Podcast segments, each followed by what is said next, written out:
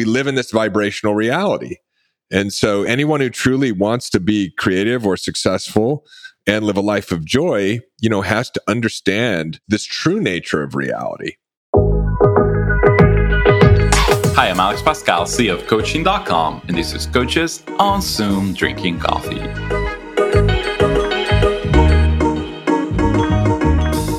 My guest today is an author, speaker, entrepreneur, and CEO of David Bayer Transformational Programs, a global coaching and training company. He has been recognized as leading expert on mindset and business strategy by Inc. magazine. His book, A Changed Mind, Go Beyond Self Awareness, Rewire Your Brain, and Re Engineer Your Reality, is available September 26th. Please welcome David Bayer.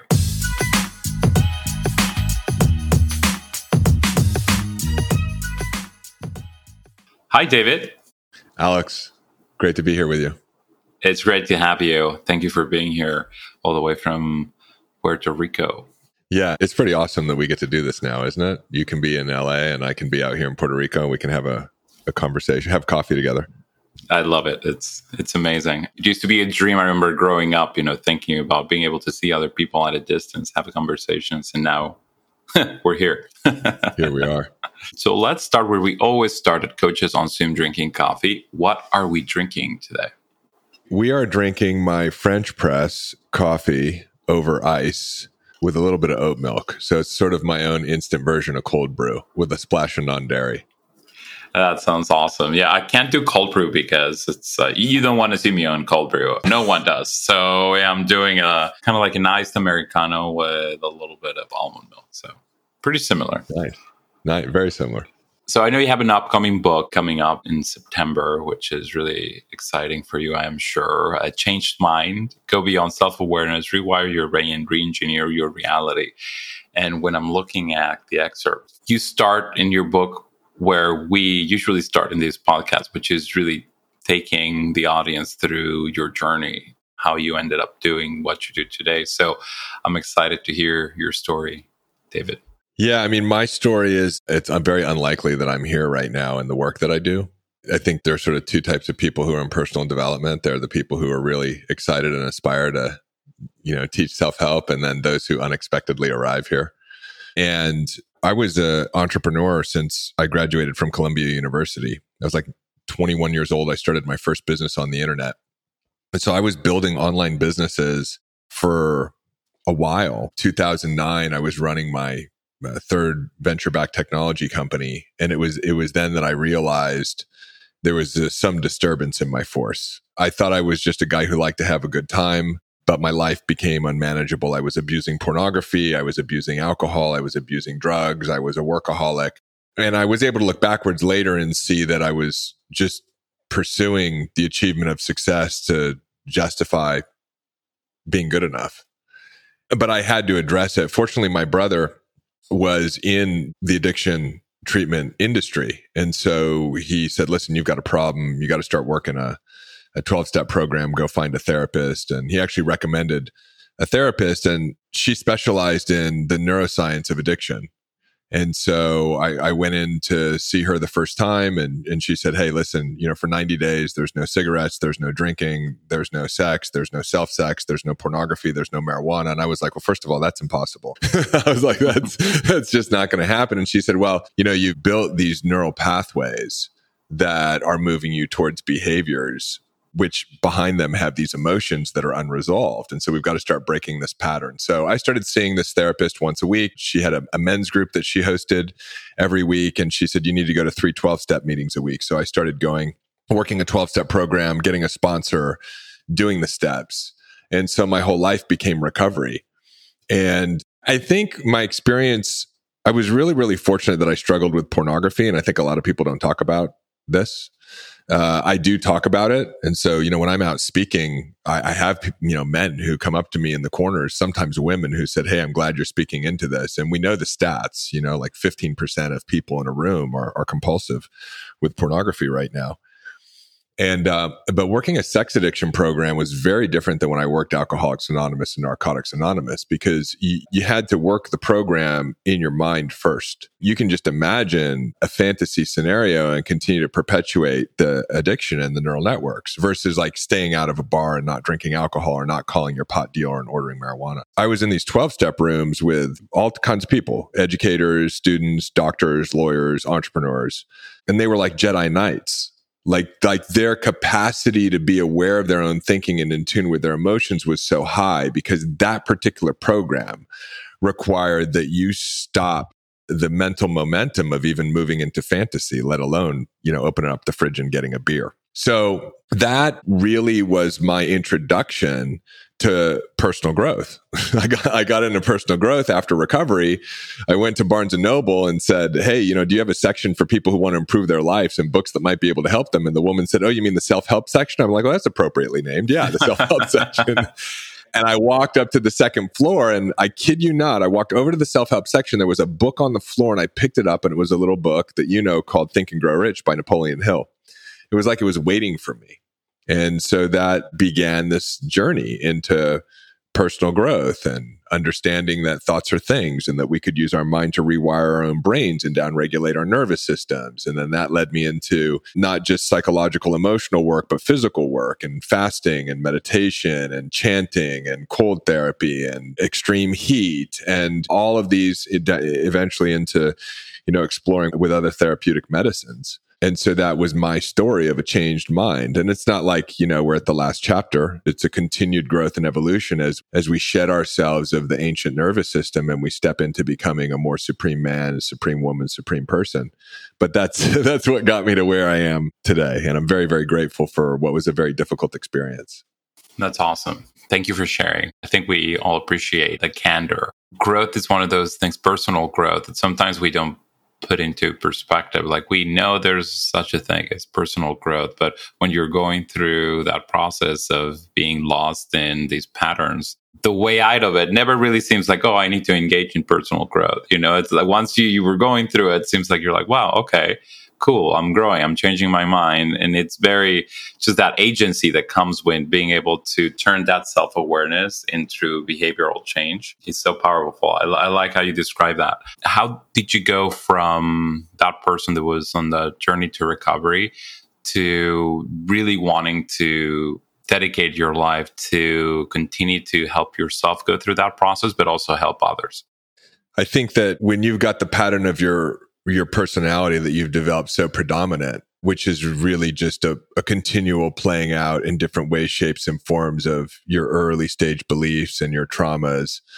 There isn't any space for purpose or clarity to come in. And so as you begin to, to heal and transform those misunderstandings and those compulsive patterns of thinking and feeling, you know, you start to tune into whatever you want to call it, yourself, spirit, a higher intelligence, both internally and, and externally, you start to have guidance. And so for me, there was a deeper knowingness of I, I didn't really love to do what I had been doing. And so I was like, I don't want to keep doing this. It didn't have meaning for me at that time without getting into the businesses I was running. It didn't feel meaningful. I felt drawn to personal growth. I had this thought. I was like, you know, if I could just like do personal growth and make a living, that would be amazing. You know, it was kind of like if I could just go to 12 step meetings all week long and get paid, I would have just stepped going to 12 step meetings. Fellowship, transformation, vulnerability, connection to spirit, right? Like that's what I would do. Right. And I made a decision. I had been single for about a decade as I was going through my my sex addiction recovery, all of my recovery, but I was single for about a decade. Early on, I was encouraged to not date because my pattern of selection and the way I was showing up in relationships was trauma based. So it was December of 2012 and I just I was listing out my goals and I wrote down, I'm going to meet a beautiful Spanish woman and make her my wife. That's very specific. Very specific. I was like, I just thought Latin women were so beautiful. And I'm going to, I'm going to meet a beautiful Latin woman. I'm going to make her my wife. And 10 days later, through a series of extraordinary coincidences, I met Carol, who's my wife and also president of our company, Whole Human. And so when I met Carol, she was watching this in between phase where like I was still doing the thing that I was doing before, but I didn't really love doing it. And all I wanted to talk about was personal and spiritual growth and sharing with her the revelations I was having in my 12 step meetings or a book that I was reading or someone I was, you know, listening to. And then she started watching with my friends how I'd question them, you know, but before I even knew what coaching was, I was not pushing myself on them as a coach, but just seeing if they were open to other perspectives and then offering those perspectives. And she was watching like, wow, like this guy's helping people change their lives. And so she encouraged me to, I started writing everything out that I was seeing in terms of distinctions. Cause I, at one point, I felt like I got stuck in personal growth. And I saw a lot of other people who were in personal growth who were feeling the same way. In fact, they were feeling even more broken because they were reading all the books, they were going to the events, they were using the different technologies that were out there. They understood the principles of change and personal growth, but they were having a really hard time integrating and embodying it. They were making incremental changes, but it was still like they were, most people were still experiencing more stress, more anxiety, more overwhelm, more anger than the promise of personal growth. And so I was like starting to kind of figure out where the gap was and, and I was writing about it. But she's like, hey, how about, you know, we go and do like a one day workshop? And so I did that in, in Winter Park, Florida, Rollins College. I rented a little classroom. I told some friends about it. I didn't have an offer. They brought some other friends and we had 23 people show up in a classroom. And I taught everything I had learned uh, in terms of my own distinctions and integration of other great teachers. And at the end of that conversation, there were four teenagers in that room. And at the end of that day that we spent together, there was a line of 23 people waiting to tell me that mm. what just happened had changed their life forever. And so Carol was like, You need to do this. She saw me one day. I came home in an Uber and she's out front with the dog, and the Uber driver's crying and he gets out of the car to give me a hug. And it was just because the Uber driver was basically confused, thinking he had to do all these things in his life before he could be a great dad, instead of realizing that by putting the time and energy into being a great dad, all these other things would happen and that could he, he, could have it all. And so, you know, and then we thrashed trying to figure out how to get our message out there. You know, uh, we took all the Brendon Burchard courses, the Frank Kern courses, all the expert stuff that was out there at that time back in 2014, 2015, and nothing really seemed to work. And then we stumbled upon something and we had our first event in 2017 called the Powerful Living Experience with 350 people. And it was just amazing. And then we became a seminar based business where we built up to having a thousand plus people at our annual event. And now the business is evolving beyond the seminar based business. And so it was a personal development or teacher by accident. And I was pretty resistant every step of the way. And, you know, fortunately, Spirit paired me up with a woman who saw in me what, like, you know, I, I couldn't see because we've benefited tremendously from living in alignment and we've been able to help a lot of people. What is the whole human framework? So we've been teaching a methodology, a framework since 2015. And we, we created a little digital program called Mind Hack. And we created the program because the consultant we hired to help us build a seminar based business said, Hey, the way to fill your event is create a product and then go out and find speak to sell opportunities. And then anybody who buys the thing that you sell, give them free tickets to your event. And so that's how we had 330 people at the first event. Well, MindHack turned out to be this unbelievable methodology. And we've had like 3,000 people go through it. It combines neuroscience with behavioral psychology, metaphysics, first principle philosophies. It takes people very, very deep. And then we built coaching programs to help integrate that. And for a long time, we were working with entrepreneurs. So we were teaching a business curriculum as well as our mindset technologies. And I had been feeling since 2020 that we needed to start just really focusing on transformation. We could still offer the great business curriculum, sales strategies, marketing strategies for coaches, consultants in our higher level programs, but I wanted to create something that anybody could access. And even back when I was in addiction recovery, I was like, man, everybody needs needs access to this, this fellowship, this step process. And so in 2021, there was a big update on the iOS platform because we were running a lot of ads. And to coaches and consultants they would register for a training. We would talk about hey to grow your business you need the strategies you need the mindset and they'd enroll into our coaching programs. And it stopped working when there was the iOS update. Lead costs skyrocketed, quality dropped. I had to get rid of my whole sales team. And at that point, I told Carol, I said, Hey, we need to go all in on next level transformation for people. Because what we're seeing in our programs is that the people who don't even consume the strategy side find success when they have a changed mind. And so mindset is really everything. And I said, especially with everything going on in the world today, like we need to help more people downregulate their nervous systems, clear out their traumas, get clear on their vision and have a powerful living experience. And Carol said, yeah, okay, we can do that, but we got to get this funnel to work again because it's the cash flow for the business. Well, fast forward like 16 months, we tried all kinds of different strategies. Nothing ended up proving to be significantly successful. But during that period of time in early 2022, I guess you'd call it a, a, breakdown. Carol was pregnant with our first son. She was all chemically off kilter. I was experiencing some not serious, but challenging health problems. The business, as I mentioned, was in this pivot. And I, and I ended up one day coming home after trying to exercise off all the tension that was in my body and I couldn't. And I got in a cold shower and I just started yelling. And I had done a lot of somatic release work. I knew when my body needed to offload energy, when it needed to move to sort of auditory or movement. And so I was just following what my body was doing. But to anyone looking on the outside, I was just having a nervous break. Carol came running in, her mom came running in. They got my brother on the phone, got another friend on the phone. And after a little while, I calmed down. But I decided to go back and work the 12 steps, not around alcohol or pornography or marijuana addiction, but around worry. Worry is what we would call my core program. It's in my lineage. And so as I got back into working the steps and as I started getting into the work of Louise Hay on self love and healing, and I started seeing even deeper distinctions in my own work, what emerged out of that was what's called the whole human framework. And it's a 12 step structure that we deliver over 10 weeks. We do it a couple times a year. In fact, I'm, I'm leading a group live after one of our free challenges through this here in the next month. And it's a, a, fully integrated process that helps someone identify what they want out of their life and all of the resistance that they have to that desire. And one of the things Neville Goddard taught, who I think is one of the great new thought teachers in the 40s, 50s, and 60s of the 1900s was, and I've translated it into this, that I want to give him credit, but that desire plus non resistance equals desired result. So there actually isn't anything we ever need to figure out.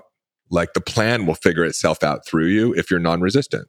Your job is to desire and to identify resistance and drop it. If you do that, you'll produce the result. Your job is not to desire and then figure out how to produce the outcome. So this is a very different way of looking at how you manage your life and, and how you manage creation. So the whole human framework is focused on getting clear on your desire and then identifying all resistances that you have to that desire that come up as a result of that desire and transforming them. And so we've got four types of resistances. One is your old run of the mill limiting beliefs. And we've got some great technologies. You know, money's hard to make. There's not enough time, whatever it is. You've just worn neural pathways that that becomes your go-to interpretation of the experiences of your life. So those need to be transformed, let go of, changed. Number two, we discovered that I don't know, Alex, have you ever had like a limiting belief that like you've been aware of for a long, long time, but you're just still holding on to it? Never. Never. no, totally kidding. Yeah, no. Well, I think some of those kind of live in the shadows, and some of those you're aware of it's interesting. There's so many layers to what could be limiting. And sometimes you actually think that something was a limiting belief and then you shed light into it, you work through it. But you may actually find that you're spending a lot of energy kind of trying to clear that through, right? So although you're very aware of totally. it, it, it it doesn't necessarily go away by shedding awareness or doing work. I mean, I think limiting beliefs are very interesting. And I do think they're kind of like these kind of special type of monsters sometimes that changes its shape so that you think, wow, I'm totally over that limiting belief. And it just manifesting itself in a different way. So, because they're so deeply rooted, I think. Well, on one hand, I wouldn't agree with you on another hand, if you're someone who wants to actually free yourself of the influence of your limiting beliefs, believing that they're deeply rooted is not going to support it. So that's how nuanced beliefs are, right? Our beliefs about beliefs become our reality too. And that's why a lot of times when we use the word trauma, we make sure people understand that when we say that, we're not saying that it's some big hairy monster that is never going to change, right? Because it's called trauma.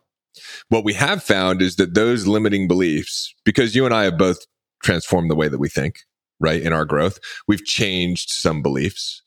But then, as you mentioned, there's some beliefs we're aware of that seem harder to change. What we found is a significant number of those are tied to resentments. So if you just look at the formation of beliefs, most of them are formed in interpersonal dynamics. And so we hold resentments for people who have offended or affronted us. But in that offense or that affronting, oftentimes a belief was formed. And we can't let go of the belief if we're still holding on to the person that was part of that belief formation. And so this, this sort of second element of dropping the resistance, which is an extrapolation from 12 step technology. This is why one of the reasons why the 12 steps of Alcoholics Anonymous and other anonymous programs has the capacity to liberate someone from the most addictive, compulsive, unmanageable chemical, biological behavior. Because Bill W channeled that, hey, we have to inventory our resentments because somehow they're entangled here. Now, they don't expressly articulate that in 12 step recovery. But what we found is that some of those beliefs that are harder to dislodge are because there are resentments associated with them. You mentioned earlier, like the lineage for you yes. was worry. Were you referring to like that's a pattern that you see in your family? Yes. So, and it's actually getting to the third element of resistance, which we call the core program. What we found is that if, if you were to take the beliefs that your mother or whoever represented your mother, or even the absence of your mother and the interpretation you gave that, right? If you were to take sort of the core limiting belief that you either observed of your parent or that they propagated into you, and you took the core from from your paternal influence, that intersection becomes your core program. So, for example, my mom always believed she wasn't doing enough, she wasn't good enough, and the bad things were going to happen. My dad believed there was a right way to do things and a wrong way to do things and was very critical of the way other people did things if they didn't do things the way he did them. That combination is conducive to worry, to always being concerned that you're not doing the right thing and that you're not good enough. Now, my wife's core program is control. So she had a trauma happen to her when she was younger, where the reaction to that experience was, I'm not going to rely on anybody. I'm going to do it on my own and I don't need anyone. So it's control. My brother's is shame or guilt through the experiences that he had.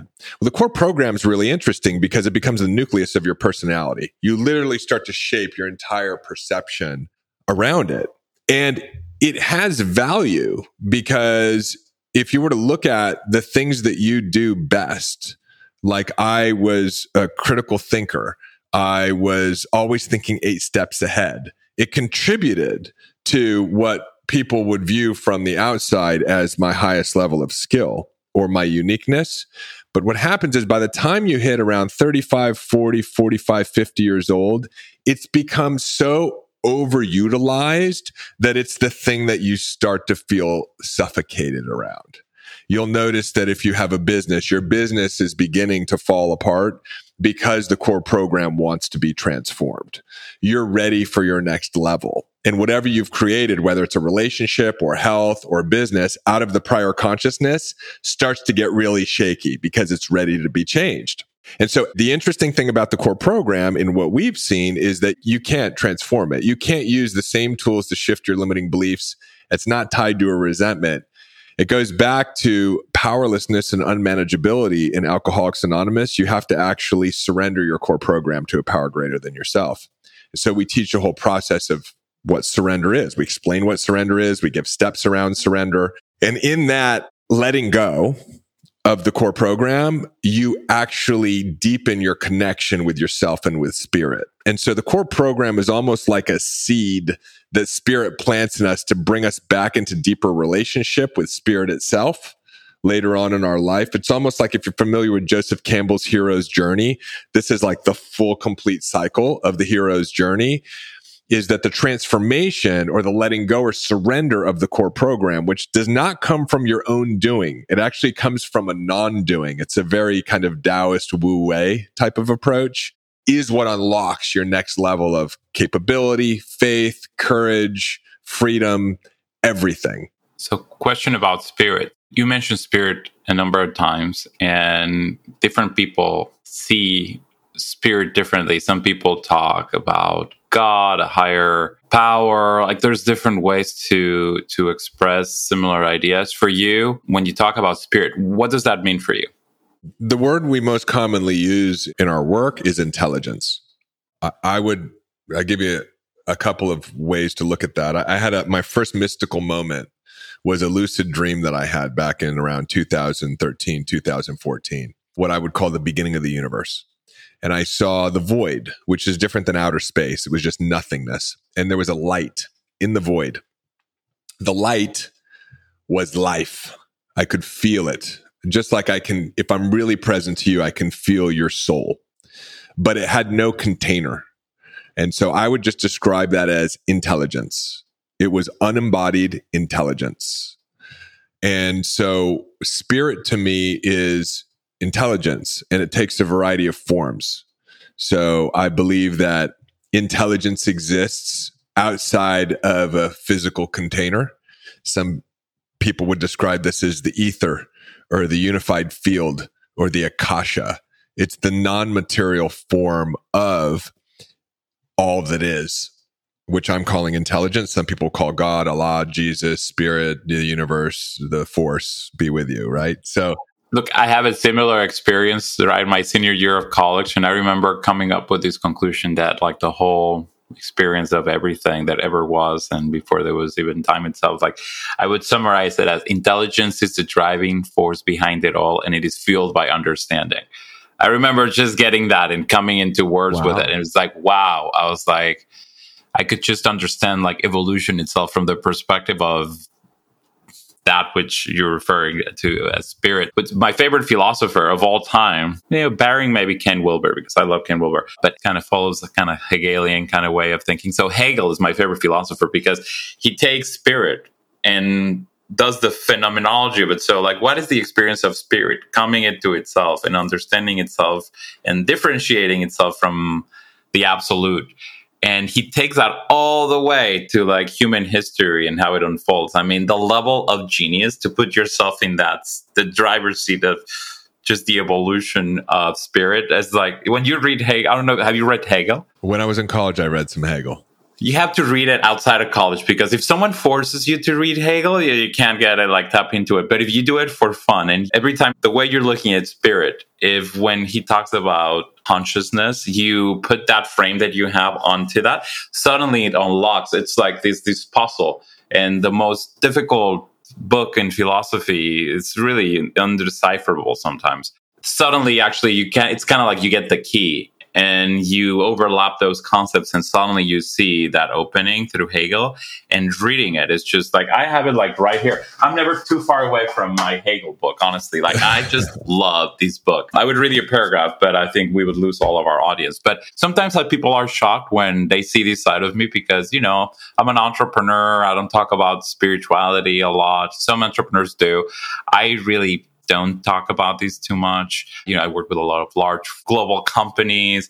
You know, talking about spirit is not something that comes up all the time, but like what you're talking about is totally my jam. So wanted to let you know that I I love it. yeah, no, I, I love that you love it. In fact, in a changed mind, which is both the name of our podcast and my book, I share this lucid dream.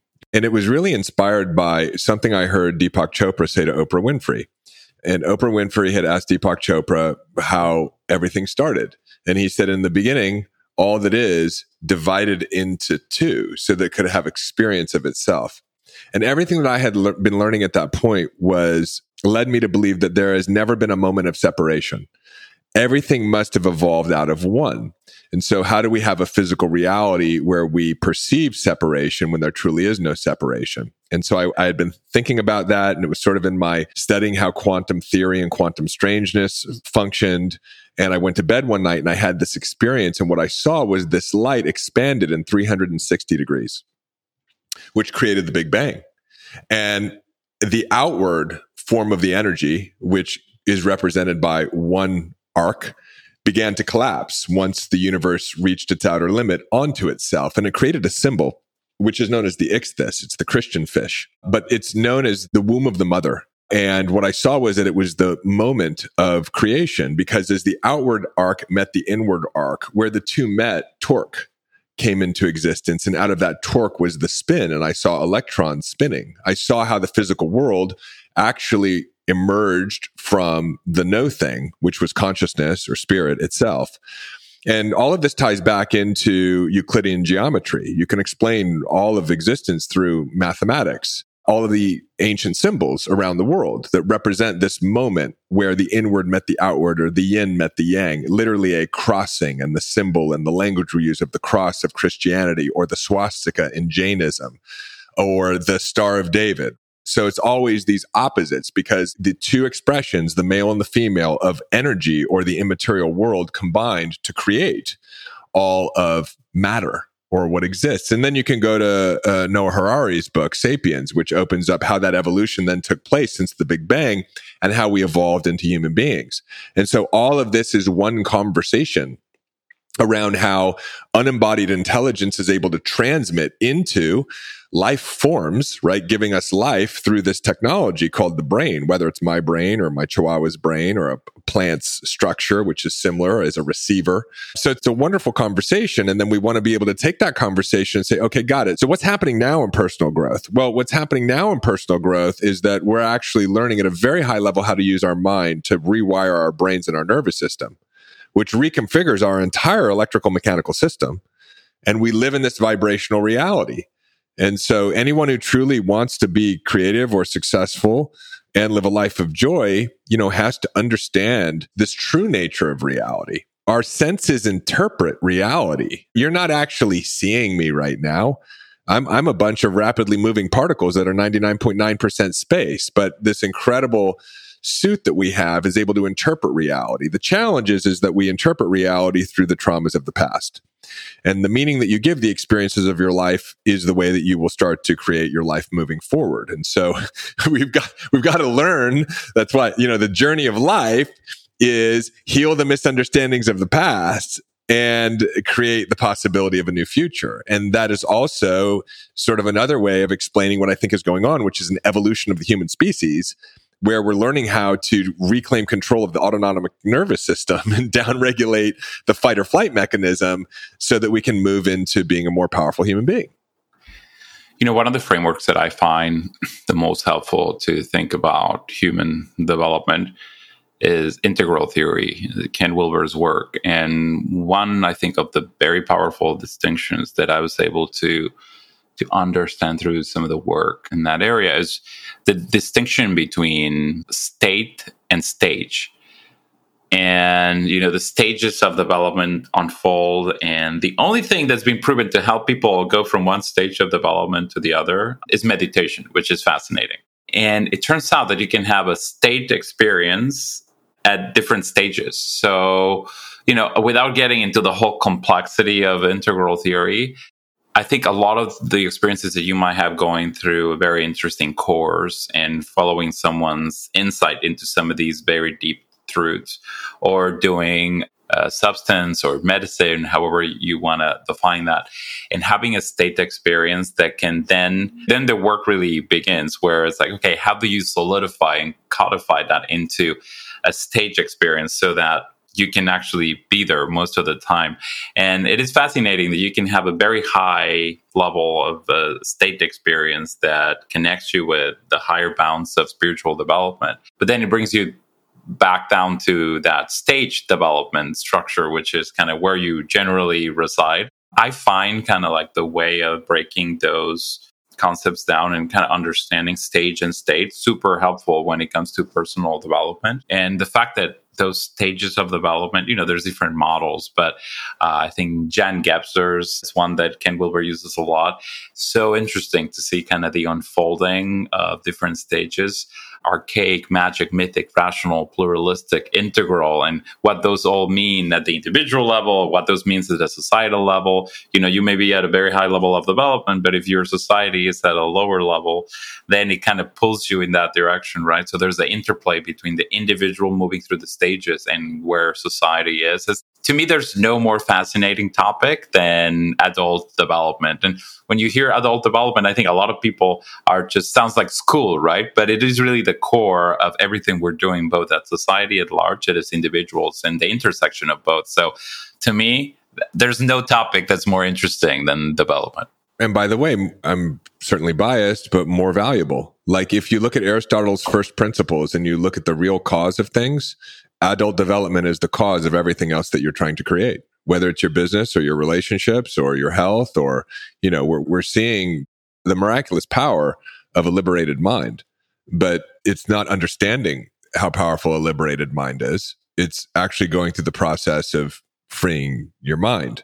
And to, to your point with state and stage you know a lot of the there's a lot of talk right now about psychedelics and psychedelics is state right? Like, so people are mm-hmm. doing ayahuasca or they're doing psilocybin or they're doing MDMA therapy.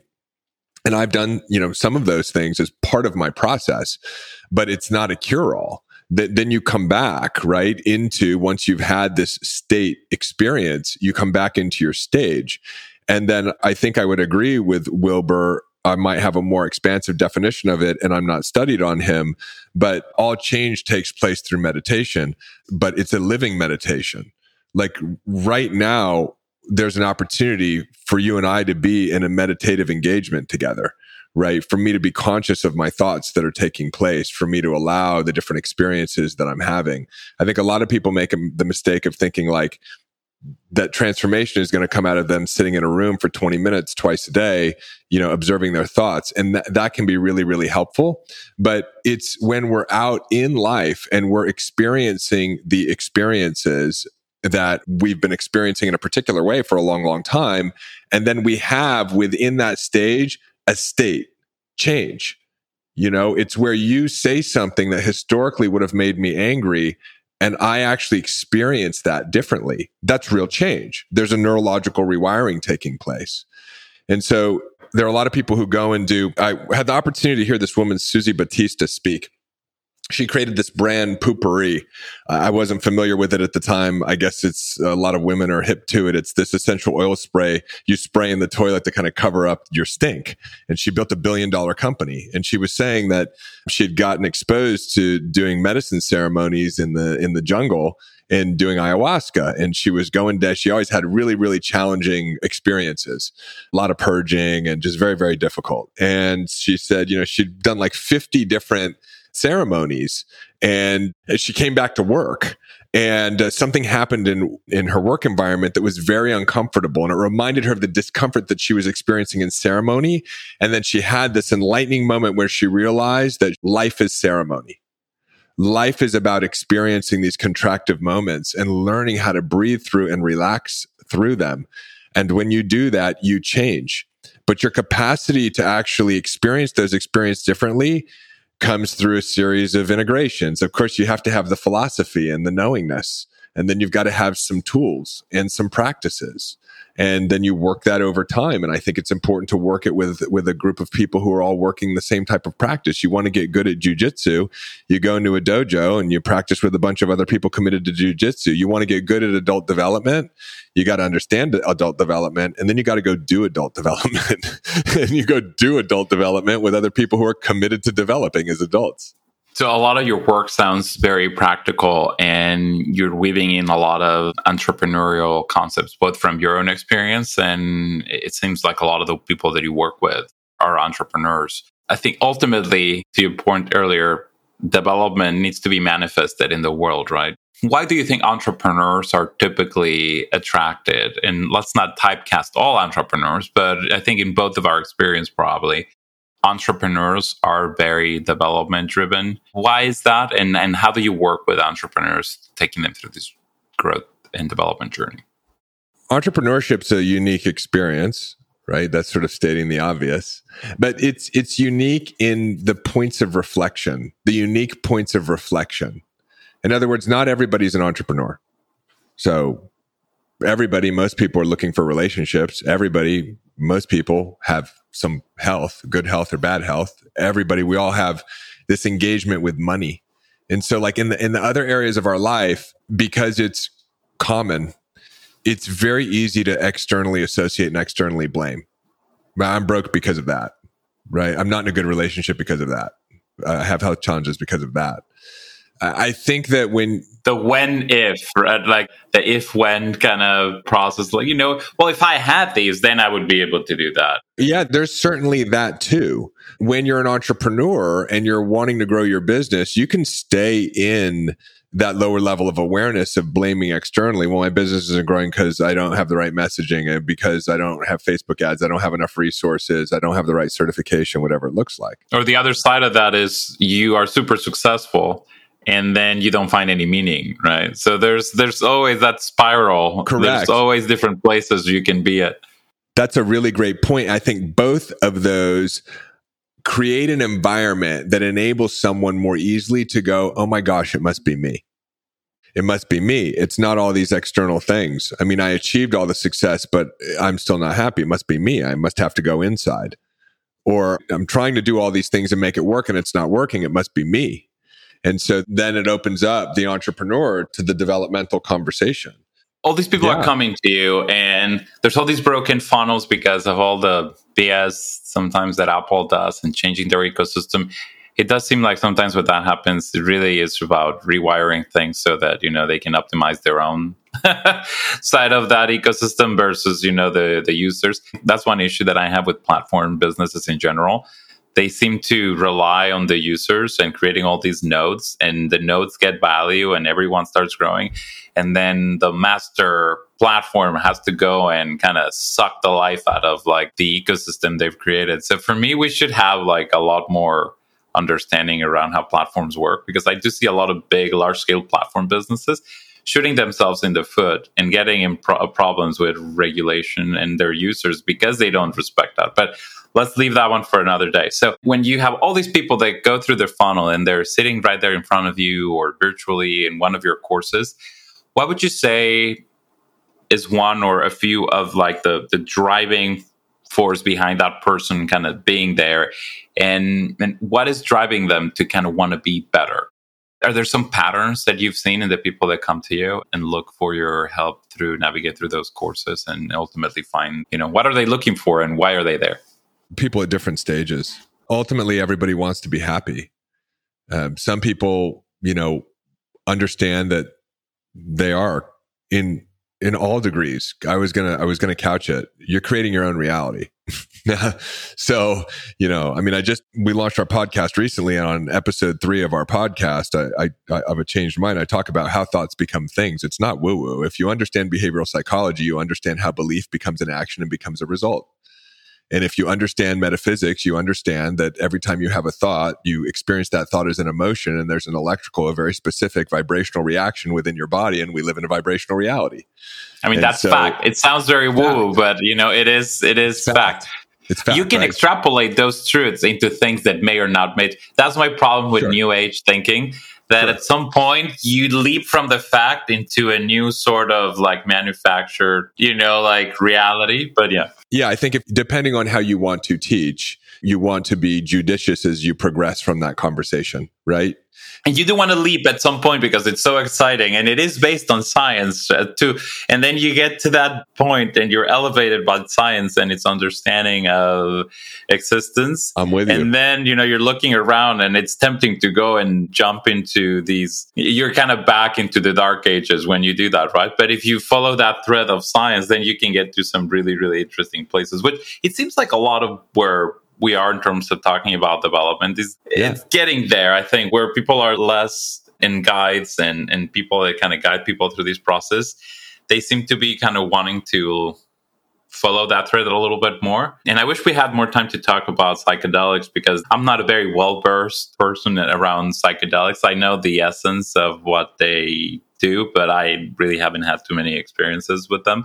But it's interesting. I'm going to bring it back to kind of where you were. So I think it's okay to entertain hypothesis too, and then see how that hypothesis plays out in your life as you start to get into, totally. as you go beyond the scientific explanation. And then you have to evaluate, well, is this, this correlation correlative or causative, right? So we can play on the fringes of it. And so we have, mm-hmm. you know, people who come, entrepreneurs who come into our world who go like, Hey, I get it. Like I'm the cause. My business is the effect. Help. right. and we have, you know, other people who come into our world because they just want to heal what's causing them personal angst and pain. It has nothing to do with their business. They just know that there's the the possibility and the promise of having a better emotional experience of life. Or we have entrepreneurs come to us because they know that it's not all about their business and they're experiencing friction in other areas, whether it's their relationships or their health, or they're doing the thing that you mentioned before, which is, hey, once I get this thing in place, then I'll go do this other thing. And even though they're intellectually aware of it, like once I get my business sorted out, I'll be a better parent, that, that, that doesn't make sense. They can't change their behavior. It's a great excuse, though, right? Right. What a great excuse, right? It's like, well, it really is deflecting the blame onto these other circumstances. Like, look, if I had that, if I was in that position, I would totally be that other person. And what right. happens is you sometimes ultimately end up getting to where you wanted to go and you're still that same person and you're going to latch sure. onto some other excuse not to do what you should be doing like the uber driver story that you mentioned he just had to reframe the way he was relating to kind of where he wanted to be. And if you do that sometimes you're already there right? Yeah. The other thing, Alex, too, is I don't think all the business things that we look at, we teach messaging, blue ocean market positioning, we teach funnels, mm-hmm. we teach speaking from stage, selling from stage, we teach presentations, we teach enrollment, we teach all this stuff, right? But if you're carrying so much inside of you that isn't yours, right? It's the stuff that you've just adopted and the misperceptions that are the resistance that's covering up the fully expressive you from emerging how can your messaging be what's really resonant? How can you show up powerfully in an enrollment conversation? How can you be even designing offer structures in your business or have a vision for your business that's truly authentic? Right? You can't. And so, you know, a lot of times I had one of my clients say, Hey, I want to get on more stages. How do I do it? I'm like, well, we got to work on you. Right? I can give you all the strategies in the world for how to go speak more. But if you've got unconscious fears about it, you're going to sabotage the process. And so the, these two pieces really go hand in hand. You know, if I had to put one over the other, I'd say if we help someone have a vision and be non resistant, they'll figure out the strategies, right? Or they'll somehow implement something that you and I would look at and go, how in the hell did that thing work? And it's like, well, they, they just had enough energy moving forward and no non resistance that it worked out. But you could give someone the perfect business plan but if there's enough resistance there, no matter what they do, they can't produce the results. So the two go together. But I really think the, the, the first principle or first priority is your mindset, and then you build the business strategies on top of it. No, I agree. I you know experienced something similar the other day. I've been playing tennis for a long time, and I'm a pretty decent player. But I, it's been a long time since I went back to the basics, right? And I've been jacking my wrist lately, like for the last couple of years. So I got these guy that's really good. I used to be a professional tennis player.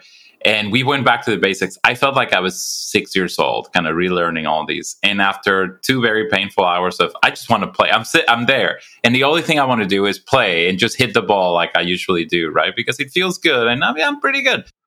And it was painful just to relearn. And then he was looking at my form, and after about two hours, these just I unlocked these new level of play and without jacking my wrist because once you go back to understanding form and the foundation a great way to put then it. you can actually then go back and speed up and it was so powerful i was like wow this really is something i want to bring back to all of the things that i do because you know i can i just want to go and smack the ball and it's so fun but there's all this friction that comes from doing it without kind of spending some time realigning like why is my wrist hurting it shouldn't be hurting what a beautiful metaphor honestly, it was so powerful because I play tennis a lot and I felt like I was like a five year old again. And sometimes I think feeling five is not a bad thing. And I think a lot of our conversation today takes me back to that. It's like, be vulnerable, put yourself in like, and there were people watching, and I was like, shit, I, would rather them watch me just do these great moves, but those moves are hurting my wrists, right? So